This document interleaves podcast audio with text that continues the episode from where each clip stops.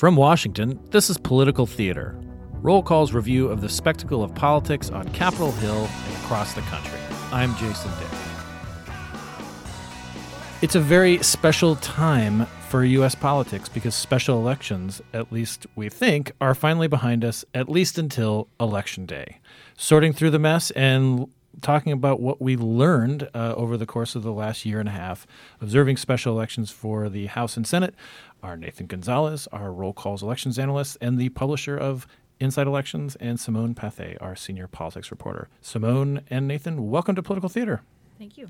Thank you. I think we have a collective four hours of sleep between us, probably, but that's all right. Let's do it. So, uh, the most recent special election that is has still not been called at this point is in Ohio's 12th district. Uh, this was the this this marks uh, if we eventually do get a winner, which I'm sure we will fairly soon. You know, in, in at least in geologic time, uh, we'll we'll have wrapped up the special elections, of which we've had 11 since the beginning of this Congress, uh, since Donald Trump was inaugurated in January 2017. Um, First of all, let's talk about that Ohio 12th district. Uh, Simone, you've been covering it. Uh, let's talk about what we know so far, and then we'll sort of make our way back to Kansas and California and all the other specials over the last year and a half. Sure. So, as things stand right now, it looks like Republican State Senator Troy Balderson will be the victor here. He has claimed victory. Um, many of the Republican outside groups supporting him have also claimed victory. Danny O'Connor, the Democrat, has not conceded. Democrats have said that the fact that we are still counting results in this race is a good sign for them, even if they lose, that the fact that they forced Republicans to spend so much money, upwards of $3 million, uh, defending a seat that President Donald Trump carried by 11 points in 2016, uh, that the former incumbent Pat Tiberi won by nearly 40 points also in 2016, is a victory for them heading into November. Moral victories. Uh, do, do they count in this? I mean, this is uh, the the Franklin County, which is outside of Columbus, and some of the the you know the counties that go to the east into sort of more rural Ohio. Uh, in addition, you, Simone, you mentioned that the president won it by 11 points. That Pat Tiberi, who's now at the Ohio Chamber of Commerce, the Ohio Business Roundtable, Business Roundtable, Business Ohio Business Roundtable, he won it uh, by 40 points, and it was it goes back to being to 1982 being represented by John Kasich, uh, who's now the governor, and then Pat Tiberi. So are are these moral invic- victories important, Nathan? Uh, well, first, I maybe should disclose that I have a rivalry with this part of Ohio because I have to drive through it to get to my uh, in laws in Indiana. It is a long, flat place. I 70? Um, is that what it is? 70, yeah. We've been trying to go a more northern route, 76 to 71 to 30. Does it work? But, oh, my no, goodness. Nothing works. it's works. just a long state. But anyway, it's, it's I like mean, a there, green version of Texas. it just keeps going. I don't want to drive through Texas either. Um, I, you know, I get it. The Republicans say this, this is about wins and losses. We won, they lost. And so, what about Pennsylvania 18? Like, well, forget that. We won, they lost. And uh, I, um, that's that's true. But I think where Republicans shouldn't get too overconfident is that Democrats don't have to win Ohio 12 or Arizona 8 or Pennsylvania 18 or the renumbered district in order to win the majority. There are enough districts that are more democratic uh, that they can win to get to get to the majority. So I think it's about the democratic overperformance, consistent overperformance in these special elections that should be most concerning. And I, in a way, I'm glad that the race is undecided or, or uncalled for so long because I think the lessons to be learned are the same regardless of whether Balderson wins or loses by uh, a thousand or so votes. And we have 68 competitive uh, house, house, races or Republican Just races. added 69 thanks to 69. Uh, Collins and Chris Collins, in, in the his indictment. recently indicted Republican congressman from Western New York. Uh, he was indicted on securities fraud, wire fraud, and lying to federal authorities uh, on on Wednesday. It was a you know just another slow recess day uh, with, with, that news. So 69 competitive races, and as you said, a lot of these are much more closer in a partisan sense than Ohio's 12th district. And Democrats need a net gain of 23, assuming Balderson wins. It's a 23. So you know, they, Democrats don't have to run the table, and that's what's different than the Senate. Is Democrats essentially do have to run the table on the competitive seats. Simone, it seems like a long time ago that we used to talk about uh, off election years. and and they were kind of slow. They were for developing sources, having a lot of coffee, uh, you know, maybe paying attention to Virginia and New Jersey uh, every four years. Uh, that seems to have been kind of blown out of the water. I mean, you were covering special elections almost from the get go early last year. Uh, let's let's talk about some of them because one trend uh, that, that that that Nathan mentioned and that we observed is that uh, while Republicans are, are winning the majority of these, they're, the Democrats' like margins are they're really eating into a lot of the margins, or they're overperforming. Yeah. So if you think back over a year ago now to Georgia six was the race that everyone talked about. The most um, expensive in history. It's like yes. seven years ago. It felt it, like that it happened. It feels like it. um, and having spent a chunk of my life there in 2017, it uh, sad that it seems so long ago. But anyway, um, Democrats didn't actually narrow the margin there as much as in some other districts, despite all the massive spending. But the trajectory has been the same. The fact that Republicans have had to spend just so much to hold a district. Um, and we've seen consistent narrowing. I mean, even if you look at the special in California's 34th district, this has always been a safe Democratic seat, and there was still a plus 18 Democratic swing. Right. This um, was Xavier Becerra's seat. He, he left to become the Attorney General of California. I think the according to our friends over at the Daily Kos, there was a, a Dem 69 plus margin in the, and uh, in Jimmy Gomez when he won, it ended up uh, he increasing his vote margin there by 18 points, you know. Yeah, and it continued in South Carolina. That was a special that really flew under the radar in part because it happened the same day as the Georgia 6 election. So Republicans were just totally tuned out that there was a special going on. Obviously, will not be a competitive race this year given that the uh, Democrat is uh, facing some allegations of spousal physical abuse. Um, this is Archie Archie Parnell, who yes. he said it came in, came in within three points uh, of, of, beating Ralph Norman. Yeah, and, and actually, it was, it, it, it, was really close. Yeah, right? yeah, did better than Jon Ossoff in terms of narrowing that margin of. Oh, I hope Jon Ossoff's not listening yeah, to this. he would contest that, but this, yeah, has contested that. yeah. John and Jon Ossoff being the Democrat in, down in Georgia, in who, Georgia, who eventually lost to Karen Handel, uh, yes. Republican Congresswoman, now Republican Congresswoman Karen Handel. But the trend gets to Nathan's point in some ways that these are more than just moral victories. When we think about Georgia, Republicans poo pooed that idea saying that, well, we won, so at the end of the day, it's still a Republican seat. And yes, that's true. But because this trend has not abated and because it has forced Republicans to spend so much money, we've seen, you know, a year and a half later that Democratic enthusiasm has not quelled, uh, that frustration amongst Republicans and independent voters with President Trump has not abated either.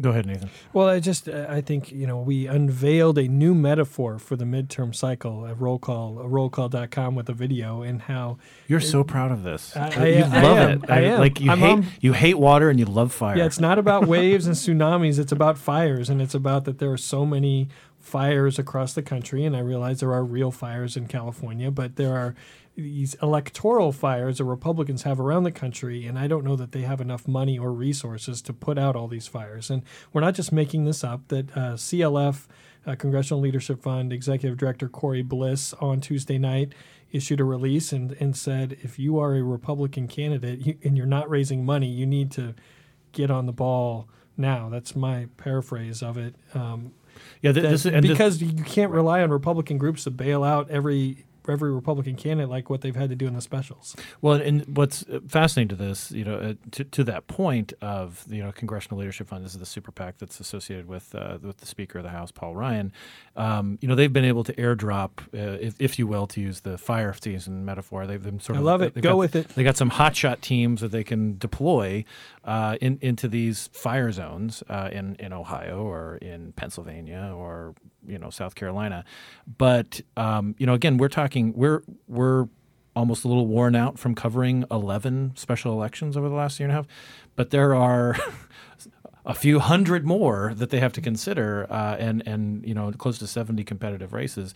And again, you know the this, these poor these poor super PACs, they will not be able to spend you know 10 million, 15 million dollars in each and every race where there's a Republican incumbent who just hasn't raised enough money. And the money doesn't go as far. To get into the weeds with our listeners, that candidates pay what's called the LUR, the lowest unit rate for their ads. Outside groups are going to pay probably at least two or three times the, the, the amount of money for the same ad. So they're going to pay money. They're going to pay more money for the same number of ads and that's just not a that's not a scalable system. Now, some Republicans, some incumbent Republicans are going to raise more than what Troy Balderson or um, Debbie Lesko did in, in the initial special election, but these Democratic fundraising numbers have been phenomenal, just really astounding, and Democrats are going to be well financed for these races. So uh, one of the things that the the president uh, uh, tweeted, you know, kind of gave himself a little pat on the back for helping, uh, you know, possibly push uh, Balderson over the line. Uh, he, he, visited Ohio uh, on Saturday. And uh, you know, as as we were talking about earlier, Simone, I mean, it looks like Balderson is probably going to win here. Uh, Trump sort of took credit for turning around this this this campaign, um, but one of the things that I mean that we were kind of kicking around is that the the this may not be all that helpful in every race that we're seeing, particularly some of these swing districts, like say in New Jersey, uh, Simone, where you've been covering a lot of of races, a very a lot of vulnerable incumbents. Let's talk about whether you think maybe Leonard Lance is going to want the president dropping into uh, New Jersey uh, in, to rally for him. Yeah, I mean, aside from golfing in his district, I would say definitely not. Uh, but I think it's debatable, even in Ohio 12, the efficacy of Trump's involvement. As you said, he did come in late, held this rally over the weekend um, in a fairly conservative county where it was important to turn out the Republican base. But this is also a district that uh, has a lot of suburban, well educated, affluent communities that didn't like Trump. Um, and it was an interesting primary, be- sorry, interesting race because you had Republicans from all stripes getting behind Balderson from Kasich, who of course denounced Trump and continues to denounce Trump, got in very late and was a little wary of endorsing Balderson because at times he had seemed too close to Trump. Um, so I think it's an open question whether Trump in the end helped drive Republican turnout to help Balderson or whether he might have, in the end, kind of turned off some independent voters who were on the fence.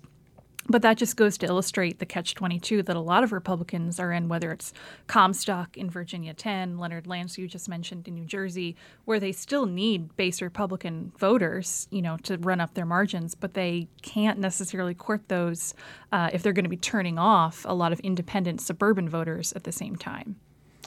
It, it's uh, it, it is there is this weird kind of catch twenty two where we where as we see the president's approval ratings sort of they almost seem to be pretty solid at around the the low forties.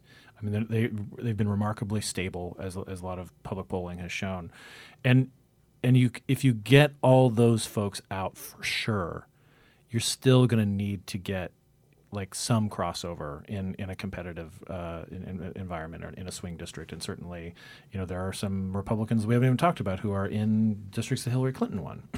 so um, it, it'll be interesting to see how this goes. Now, we do have, I mean, the caveat that I mentioned at the top is that there still are some special elections to go, unbelievably, but they, we, we don't have to uh, worry about them because they're kind of been folded into the general election. And these, uh, there are two in Pennsylvania, uh, one for Pat Meehan's seat uh, in suburban Philadelphia, one for Charlie Dent's outside of uh, Allentown. Uh, there's one in Michigan for John Conyers Jr., and then two Senate races. Those, those those those senators have those Senate seats have incumbents uh, in Minnesota for Al Franken's old seat and Mississippi for Thad Cochran. But they'll this is basically for like the rest of this, you know, the, the the term of this Congress, and then you know there's another election, another general election. But so we can say that we're kind of done with with special elections, except for these things. Um, what you know, what do we look for? You know, like do we what other sort of markers can we look at between now and election day? I mean, we've got a few more primaries, right? We've got we've got a big one, a big Senate primary in Arizona. That should tell us where the electorate might be heading there, particularly with Republicans. Um, but we're we're nearing the end of like the primary election season too. What are the big things that the two of you are going to be looking for? You know, as we try to gauge what's going to happen uh, in November.